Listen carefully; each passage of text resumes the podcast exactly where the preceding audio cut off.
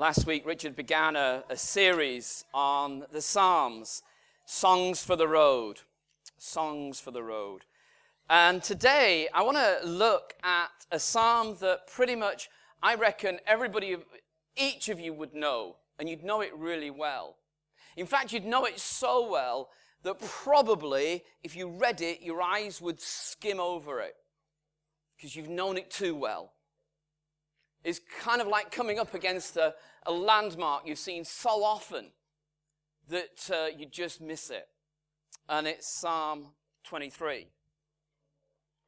I've talked about this, and in one sense, didn't know to, whether to call this a song for a confused day or a song for a confident day. I think it's both, actually. The alarming thing that many of you know is that two of your pastors have absolutely no sense of direction. Certainly, for myself, I'm just not a good starter. Um, so I get really confused. The week, I was going to Liverpool, to a place I've been lots of times. I know exactly where it is. But I set off towards the M61. And then realized, no, I don't want to go to the M61. So I went to the M62 going to West Yorkshire. And then I thought, no, I don't want to go to West Yorkshire. And then thought, no, what I need to do is go home and start again, which is exactly what I did. And then got the M602 and I'm up and running. We see Tom Tom, that's an interesting fact. Because I do have a Tom Tom, and uh, as does Mary. In fact, Tom Tom saved Mary's life and gave me a lot more time. There were many occasions when Mary was out in an evening and she'd ring me and say, I don't know where I am. And I'd say, What can you see? And from that and Google, I attempted to identify where she was in order to work out where she was going. TomTom actually makes the difference because there's someone or someone's voice essentially saying, I can direct you. I can direct you. Now, of course, you can argue with TomTom, Tom, and you can call Jane all the names under the sun, but ultimately, the voice will tell you where you're going. And I think the Psalm 23 is a song for confident days, for it's a reminder that you're not on your own. It's a reminder that there is one who's with you who will guide you. It's the reminder that there's a voice that comes alongside you to say, You're not making this up as you go along. I'm actually wanting to lead you. We could do no better than read it, so let's do that. Let's read the psalm. The Lord is my shepherd. I lack nothing. He makes me lie down in green pastures. He leads me beside quiet waters. He refreshes my soul. He guides me along the right path for his name's sake. Even though I walk through the darkest valley, I will fear no evil, for you are with me. Your rod and your staff, they comfort me. You prepare a table before me in the presence of my enemies. You anoint my head with oil, and my cup overflows. Surely goodness and love will follow me all the days of my life, and I'll dwell in the house of the Lord forever. This is a reordering psalm. It's a psalm that reorients you. It's a psalm for people who go, to be honest, there's a million voices and I'm not sure what to do next. And this is the psalm that says, hang on, there's one voice you need to hear. This is a psalm that brings us back and focuses. But as I said, it's hard because it's a psalm that's used at funerals. That's where you will have heard it most. And so you've heard it in a context where people are grieving, and the psalm is almost intended to give you comfort. But this is not a sweet psalm. This is a psalm that's prayed in the harshness of life. I'm not going to speak long this morning, and I'm not going to take it all apart. But I want you to notice some stuff. And at the end of the sermon, you won't have to go out and do more of anything. I want your vision to be expanded. I want your horizon to be widened as you re engage with the Psalm of David. The Lord is my shepherd. David chose a metaphor that has a long history. It stretches a way back. Shepherds were all over the place. We know that. But they talked about God being a shepherd because shepherds know what's going on. Shepherds lead.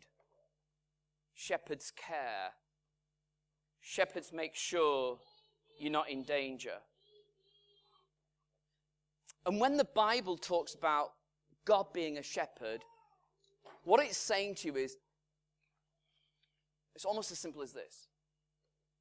Either you allow God to be your shepherd, or you do it on your own.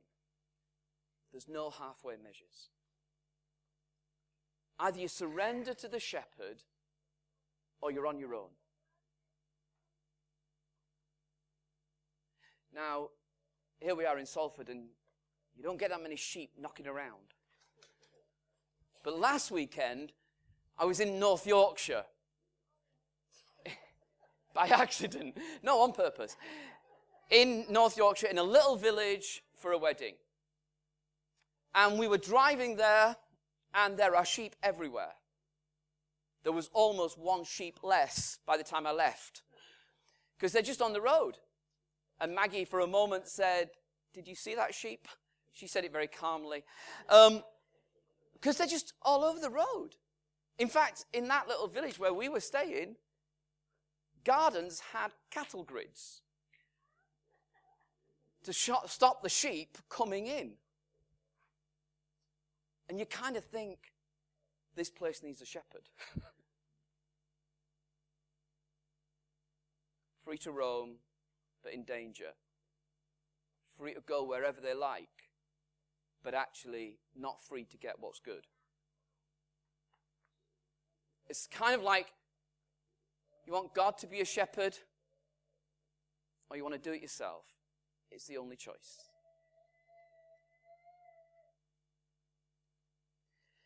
The other thing to notice is did you notice when we read who's doing what? He makes me lie down. He leads me. He refreshes me or restores me. He brings me back. He guides me in the right paths. And me? I'll walk through the valley. I will fear no evil because you're with me, because you comfort me. You prepare a table. You anoint my head. Your goodness and love chase me. Now, I know that in, in the reading we read, it said follow, but it's a vigorous word. It's a chasing word. Pursue me. I like the idea that God's love chases after me. And I will dwell. Who's doing what here? It's that thing that you've heard me say millions of times. You're not hanging on to God. God's doing all the actions here and you're the receiver. You're the one who responds. He makes me, He leads me, He refreshes me, He guides me. And I walk, I walk through that valley. The valley of the shadow of death is the older translation. It's like that very dark place. I'm walking there and I'll carry on walking. I'll fear no evil because you're with me, because you comfort me. You prepare a table, you anoint my head, your goodness and love chase me, and I will dwell. I know it's obvious. But if there's one thing I need to keep on reminding myself is in this relationship with God, who's doing what? Because the more I think I'm in charge and I've got to do, trying to enlist God to help me, the more of a mess I get myself in. The more I recognize that God is the one who's leading me, guiding me, preparing for me, um, uh, supplying what I need, the more I'm able to say, Lord, I'll walk after you. First thing, the metaphor is a shepherd. It's either you have the recognition that God's your shepherd or you're on your own. Secondly, do you recognize who's doing what here? And the third thing I want to say, and the simple thing I want to say is, it's a prayer. it's a prayer. It's a prayer of David. By the way, just in brackets, you know, sometimes you read the Psalms and you think, I'm not sure you should say that sort of stuff. That's because it's prayers. And God never slaps you down for saying things in prayer that you'd be embarrassed saying in front of other people. It's a prayer. But listen to the man who prays it. It's a psalm of David, it's a prayer of David. David, imagine yourself kneeling with David, and David speaking the prayer, and, and you're simply kneeling beside him. You'd want to look at this man and say, Well, what sort of man are you, David? What have you gone through to write this sort of prayer? Has it always been easy? And David would say, No, I was unknown. Nobody knew who I was. I've not got a family that's of any significance. I faced challenges. There was once a guy called Goliath. I served a king and was rejected in my place of work. I was an outcast. I've been loved by people, and I've been an outlaw. I've been a king and I've been a worshiper. I've been a guilty lover, a troubled father. I've lost my sons. I've had an unhappy marriage. And I'll have a lonely death. That's who's praying. And it strikes me that if you could imagine yourself kneeling next to David and you said to David, Does your life have to be really simple and straightforward for you to be able to pray this? David would look at you and go, Well, what do you think? And some of us in the room would go, I know how some of those things feel. Maybe not all of them, but some of them.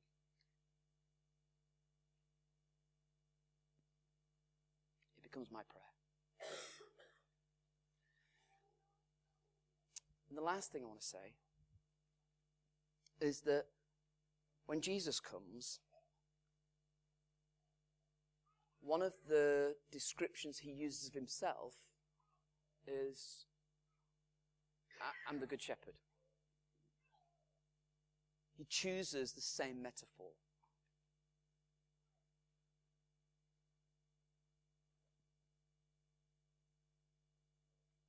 Jesus was using it because he said, there's lots of leaders and they'll let you down, but I won't. In Ezekiel 34, they've spoken about the bad shepherds of Israel. But Jesus came and said, No, look at me. I won't let you down. So it's appropriate to reread it through the lens of the New Testament, where Jesus is my shepherd.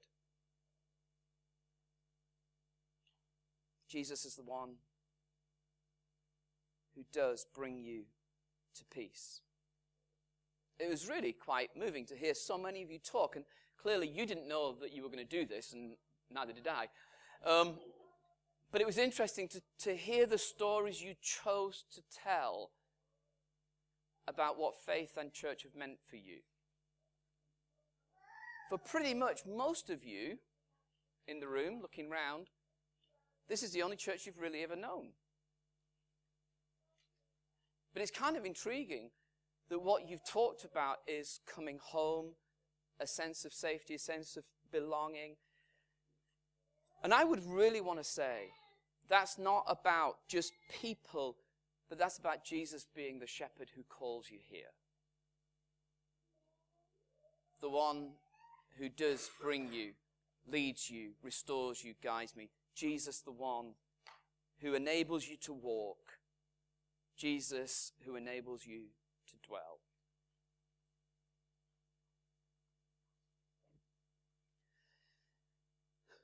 Some of you this morning, it's like it might be, it might be that you think, I just need a whole dose of that. Because right now, I'm in the wilderness. I'm like the sheep that's wandering around. And the picture is what life with Jesus is like. Not that everything goes smoothly, but when you walk through the valley, you're not alone. That when you fear, when you face evil, you don't fear it because you know one who actually is in control and oversees you.